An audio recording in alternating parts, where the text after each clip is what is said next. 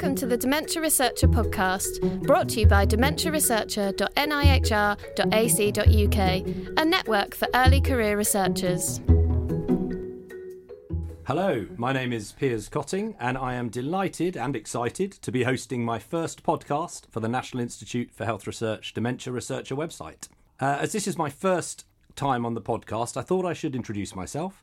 I've been working in the National Institute for Health Research for over 10 years, first setting up the Dementias and Neurodegenerative Diseases Research Network, known as Dendron, uh, and now supporting Professor Martin Rossor in his role as NIHR National Director for Dementia Research.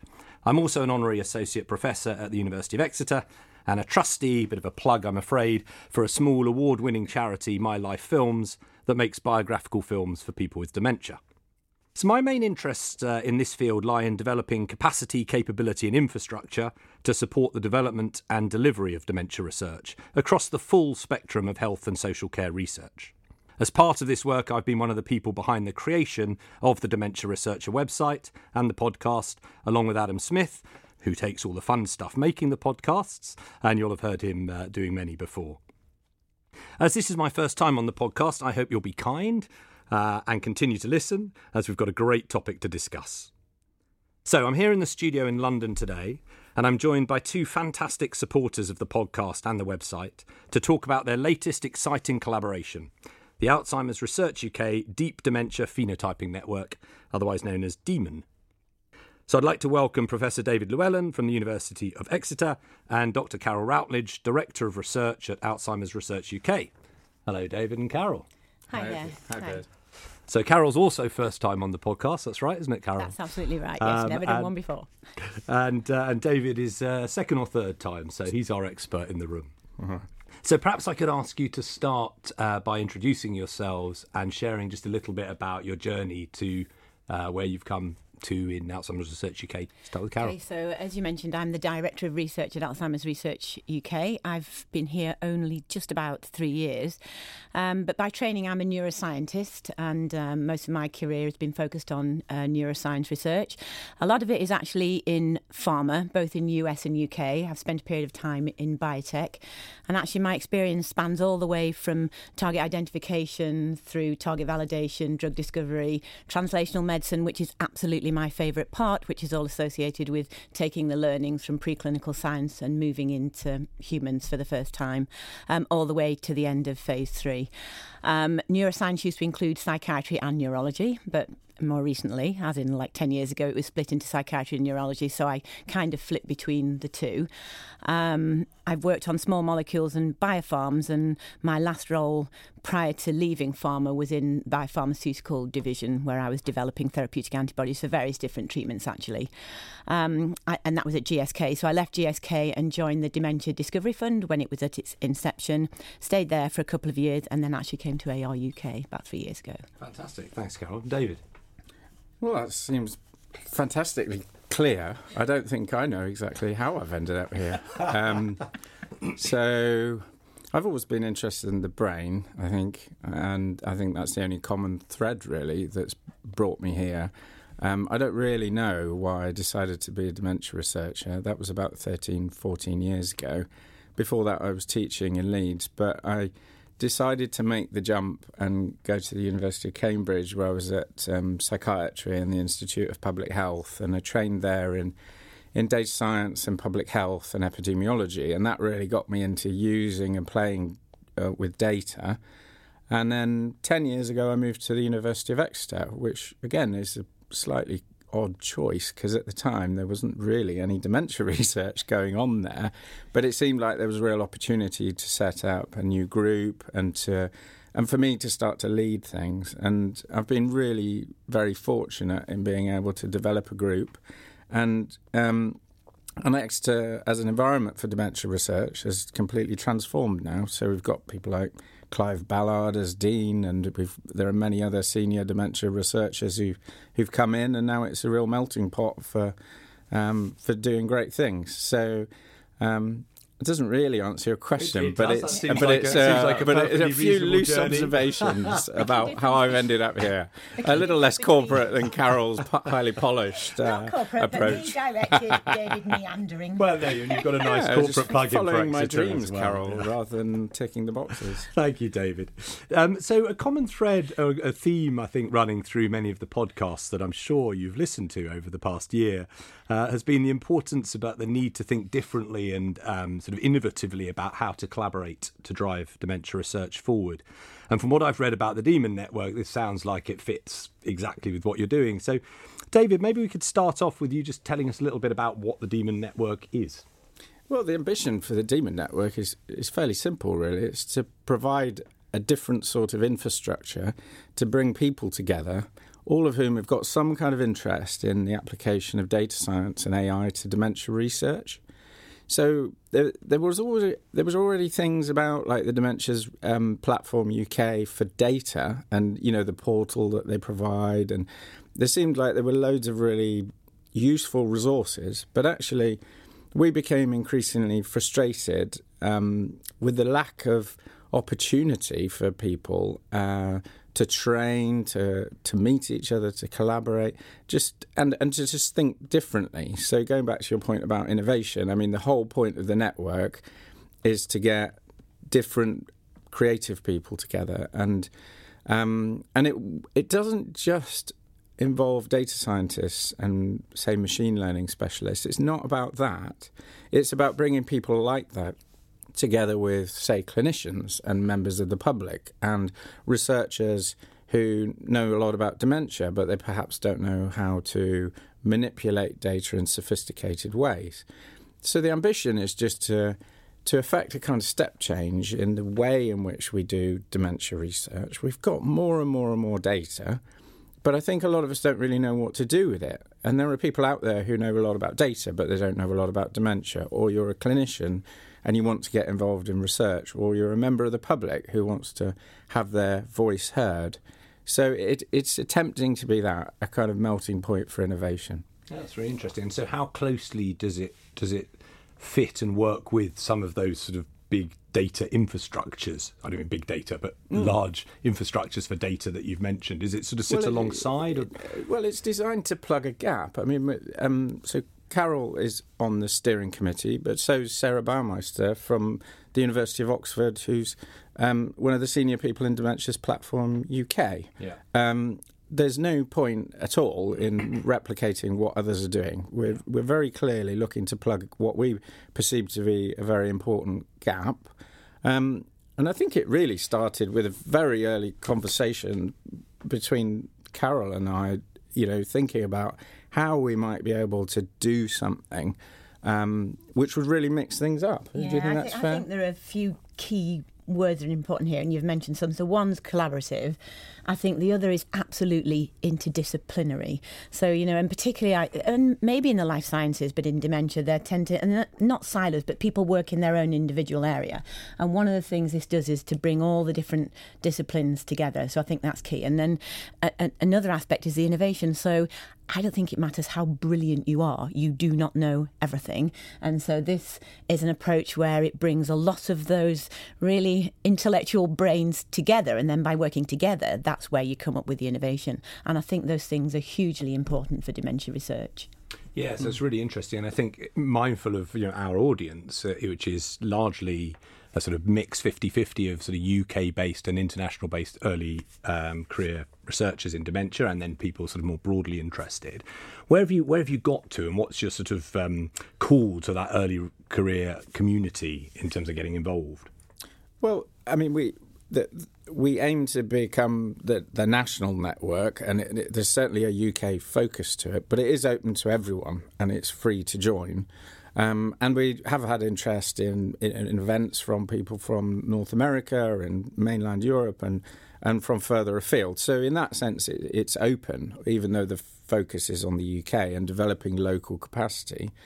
Um, in terms of bringing everyone together, even though it's early days, we've already got over 150 members in the network, and and again, going back to Carol's point, these are people from all sorts of different disciplines, and we've had we've had lots of clinicians, for example, signing up to be part of a clinical advisory group. So they're normal members, but they're also um, sitting aside uh, as a as a um, as a resource, really, that mm. people can call on. So imagine you're trying to do something clinically relevant, but you you've maybe never met a patient with dementia before in a memory clinic, and you want to know more about that. Um, so we're we're developing that kind of infrastructure. Similarly, we've got a patient public involvement group, um, and as these things evolve, it I think it will become a lot less about our preconceived ideas about the direction that we should be going in and what we think should happen, and it should be about yeah, it should evolve and be be um, really directed by the membership. Yeah, but but coming back to your point, it also includes in in kind of the career stage, so everybody from early careers researchers to actually very experienced and influential pe- influential people, yeah. and that's also really important because it can help help to shape you know early career researchers' careers actually. So they they learn ever such a lot, but also they bring the innovation into the space as well. So I, yeah, I think it's great really, to have that. Mix. really chuffed by yeah. the senior people that have signed up, and then um, we have um, we have really junior people signing up as well. And that's exactly how we want it. Everyone's welcome. And that also opens up different types of opportunity, doesn't it? Like if people are interested in mentoring, for example, we might be able to help to, to line people up. And so I think um, we all know how challenging it is for early career researchers to progress their careers, to get the right advice. I think you're very vulnerable to who happens to be your line manager, often the principal investigator on a on a grant. Um, they're not necessarily the best people to give you careers advice, or or if you're looking to change discipline. I mean, you know, how do you do that? Maybe you don't need to talk to if you're a computer scientist, but you want to work in medicine or a medical school, maybe you want exposure to different types of people. I do think, for one, talking about um, is disciplinary and people changing careers, and maybe they don't need to change careers, but it's, you know, it is one of the first times I've seen physicists and engineers and informaticians and mathematicians all come together, like you said, with clinicians and preclinical researchers, and and that I think is really great to see. So I'd be really interested. Can you describe a little bit about, you know, sort of one of the events you've held already? You know, give our listeners a sense of of what happens. At, there was a datathon, wasn't there, for example, yeah. in Exeter? Or what, well, the very first one was actually um, was actually run at the Turing Institute, um, and that was before the the network had actually become a, a really concrete idea. Um, and we weren't involved in the organisation of that, but they used um, data, some pilot data from the deep uh, dementia phenotyping study, and and people like Simon Lovestone were talking, and, and there was a lot of enthusiasm about, well, we've got all this data coming, and oh, it's all multimodal data. It's like, oh, right, okay. How do we, yeah, what we're going to do with that then? You know, and people have got different ideas, um, but most people are not very sure what will actually work. So it, we, and we are just mulling that over, weren't we? And and that that evolved, and then we, okay, we we um, we secured a, a, little bit of money from the Turing Institute itself to help, and then Alzheimer's Research UK and CAROL were very supportive and have contributed the vast majority of the funding. Um, and then we worked again hand in hand with Dementia's Platform UK and um, Sarah Bauermeister and John Gallacher, and um, we ran um, the the first datathon in in Exeter. Um, and that I mean, we were asked to organise that at relatively short notice, to be honest, but we were surprised how well it went because we got really interesting people. The turnout was great. Um, there were there was a podcast yeah, coming from here. You know what I mean? Yeah, um, it was all, all really yeah, well, exactly. Yeah, yeah. You're very prolific. But um, the other thing I liked about it, I must say, because it is a bit of a soapbox thing of mine, is that, and it probably isn't the first example in dementia research, but actually it was a really good example of data sharing. I think, mm-hmm. and again, from the point of view you you can't do everything yourself. So actually, if you are willing to share your data with lots of other researchers and lots of other scientists, you get so much more out of it. So yeah. I think that aspect so was clearly seen. Because I can see the the sharing of or the creating of networks and connections, and I can see the sharing of expertise and ideas. but you're, so the, there has been some real increase in actually sharing of data. And what what are what sorts of data are we talking about, and what sorts of sort of complexities are there around actually sort of curate, curating and sharing existent data sets? Well, I mean, that, some of that takes us into the Dementias Platform UK realm for sure. But yeah. I mean, there's a huge amount of, of data out there. I mean, uh, one there's of our this particular type of data with research-based data, and there is a difference, yep. isn't there? Research-based data rather than, for example, electronic medical health records, and mm-hmm. so, uh, so there are different. Were, were, were, sort of anonymised po- post research That's right. Made available yeah, yeah. through the Dementias Platform. UK remote portal. Which so actually the data sits in Swansea, doesn't it? And you never actually download it. Um, so again, the, there's the data infrastructure, but but without the without the people there, the brains it, to, yeah. So so it's like it seems like those kind of the the that bit of infrastructure is, if anything, a little bit underused because we haven't really mobilised ourselves as a group. And I mean, although I said we've got, you know, we've got 150 or a bit more people already, but I think we need a lot more people than that. Do yeah, you know what I mean? 150 people busy, you know, yeah. touching the network at certain points, as it yeah. were. And yeah. so, but but we need. I mean, we've been looking into lots of different ways to to grow that and for it to not just be um, like a London centric thing. I mean, Alzheimer's Research UK's uh, network centres are across the whole of the UK, aren't they? So they are across the whole. So one of the key things that we're doing is we're inviting people for, for, from each network centre to act as a kind of lead for data science and AI. And, and of course, it's in, in the context of dementia research. Yeah.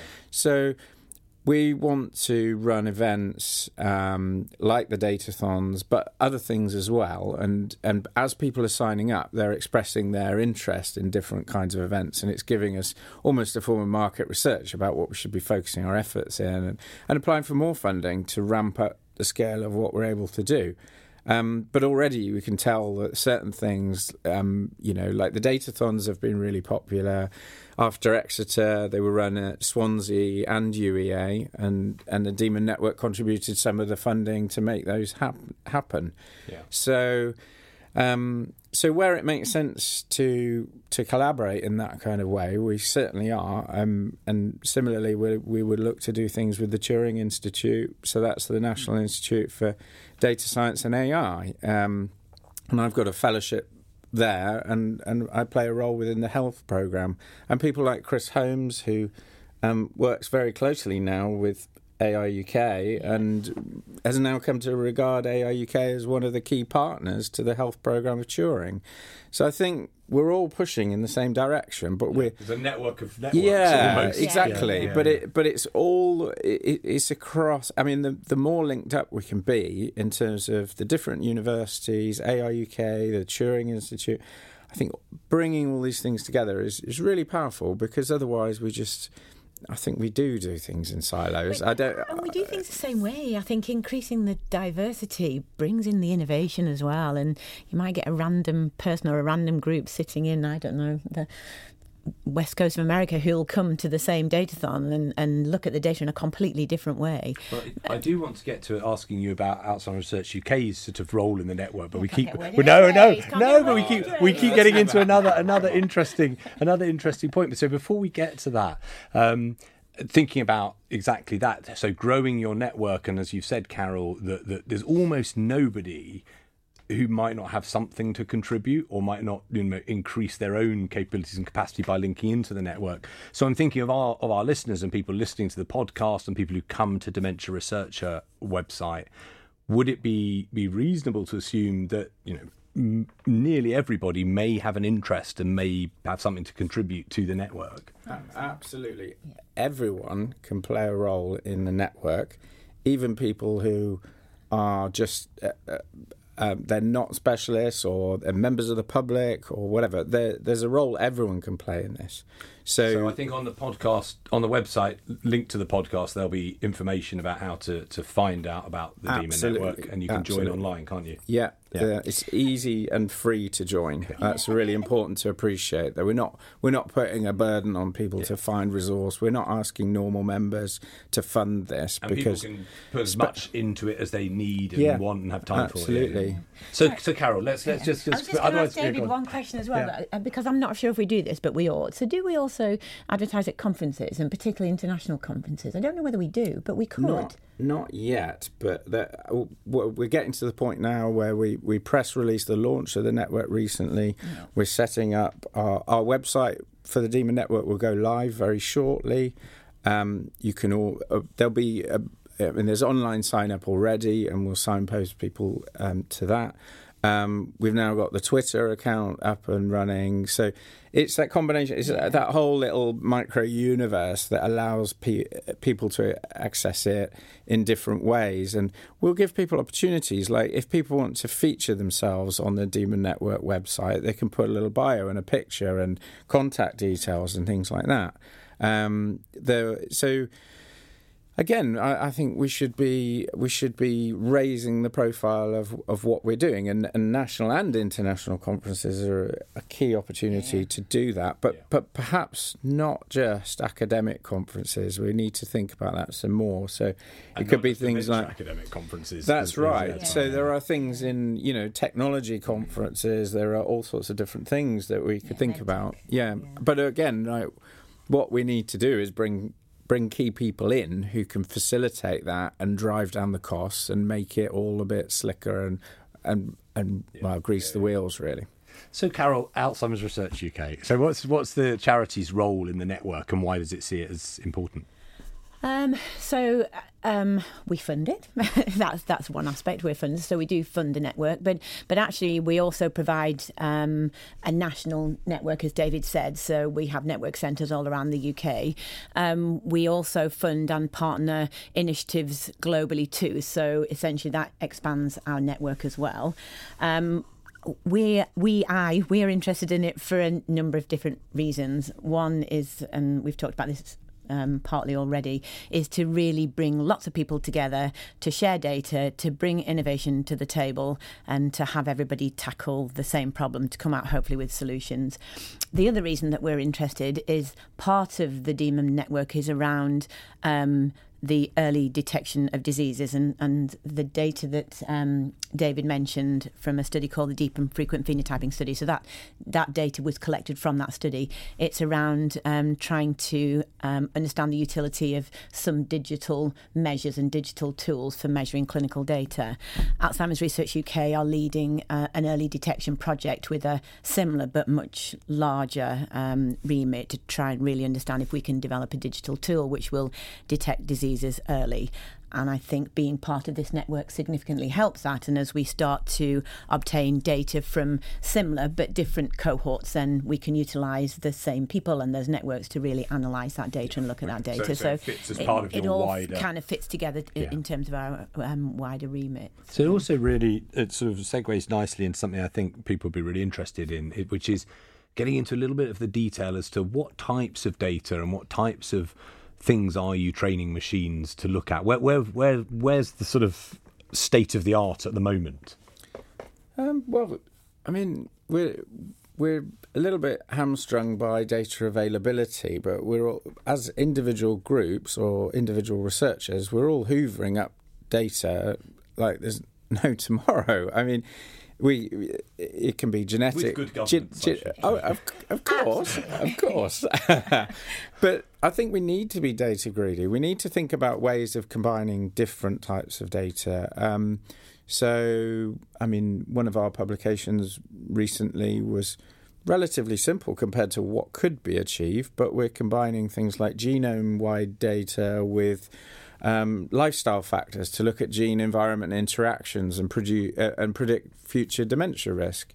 Um, but the you know and the dementia outcome in that can be improved by adding in more primary care data, or um, we could in, improve it further by adding in some digital phenotyping data, or you know there there are there's MRI data. There's so whether it's neuroimaging, I mean, it's just so much data. I, I think this is one of the biggest challenges that we face working out what to do with it all and how to combine it.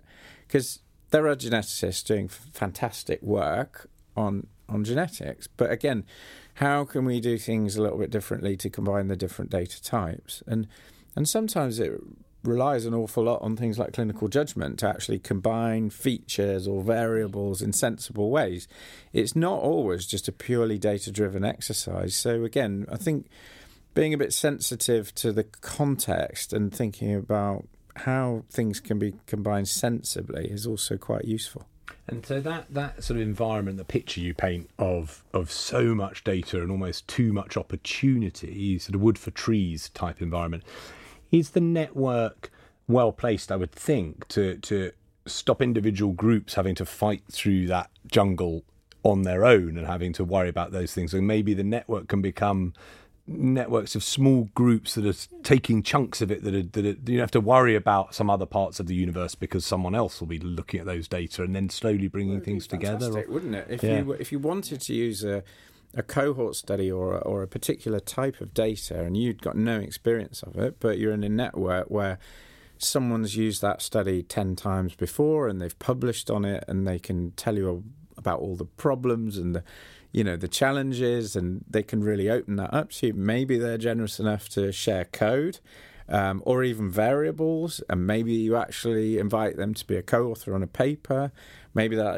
leads to something else. Then you use that as pilot data. Then you go to ARUK or another funder to secure a grant. I mean, you can see how things could snowball, but it really is heavily dependent on um, not not starting from scratch. I mean, otherwise, it's just a this is just a massive massive efficiency hit, isn't it? It just doesn't make any sense. Yeah, and on trust, I guess, which is very much something you're doing, isn't it? Building, you know, trust is built on personal relationships and on experience with each other, and the network is is looking to do that. I'm thinking of other fields where I wonder if we're moving in a direction with data science in, in dementia, which is looking more like the field of physics, for example, in how, how researchers work together and understand the need to pool mm. I- intelligence in their brains rather than the, the, the paradigm we've had for ever, which is very individual researcher and research group based. As you say, if people are good enough to share their their stuff rather than understanding they have to. Do you think the well, network will start? Con- to... If we're allowed to be controversial for a moment, some people have made their careers out of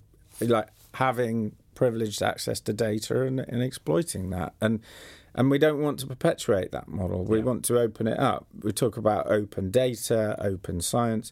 Um, we want to encourage people to to be more collaborative. I mean, it's a pretty it's a pretty simple um, aim in that sense. But of course, it's the early career researchers who benefit the most from having those opportunities because they're the ones who need to show what they can do. Um, and least constrained by yeah. previous behaviours. Yeah. Um, but it's a slightly odd environment still. I do think we are a little bit behind. So if we come back to physicists and, and mathematicians or inform- I mean, they've shared data. Mm. They, mm. you know, there's 20 names on a paper. They're all alphabetical order. They're just open and, and, they share data and they work on data together. So life sciences, and it's not just dementia. I think it's probably life sciences.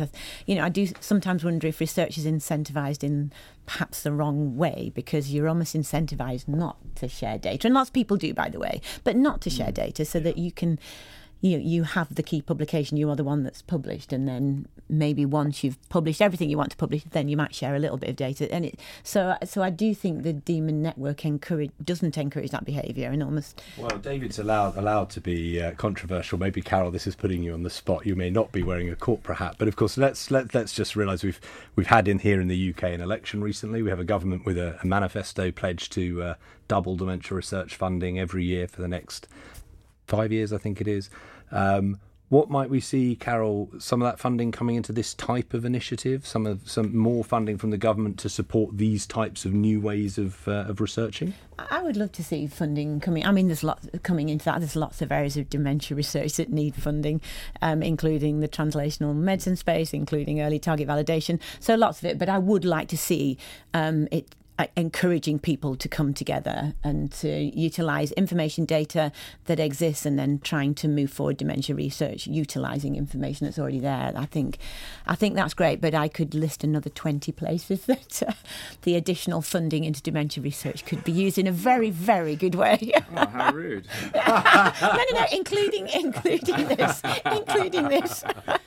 No, well, no, absolutely. I, I mean, uh, dementia research funding is it, we talk about doubling, but we need to bear in mind the absolute amounts of money available and how it compares to better areas, uh, better funded areas of medicine. So we're still a poor relation compared to things like cancer research and cardiovascular yeah. disease research. And I think we have a long way to go. We'll all be agreed, and hopefully uh, people listening will too, that the, the network is in an area which needs to sort of grow and seed new ways of working. And if there is new funding opportunity, it should be there w- with all those other areas with its uh, with its fair share of that funding. And then yeah. you leverage on funding as well if you do if you do it together as a, an interdisciplinary. Um, yeah, I mean, um, uh, it doesn't group. replace any other area of dementia research. I mean, we still need to generate ideas and come up with the data, data. and yeah. Yeah. I mean, it's, it's just yeah. it just complements yeah. all of all of the existing areas of dementia research. It's not in any way designed to compete with what the you know the molecular biologists are doing or the um, yeah, so you, well, know, you, heard you should apologise. First. You heard it here so first. Wrong. All, all, uh, any anyone listening, whatever your field of research, uh, there is something for you uh, in the network.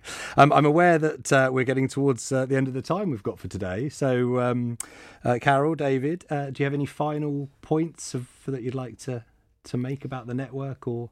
So, first of all, join the DEMON network. Also, please visit the Alzheimer's Research UK website.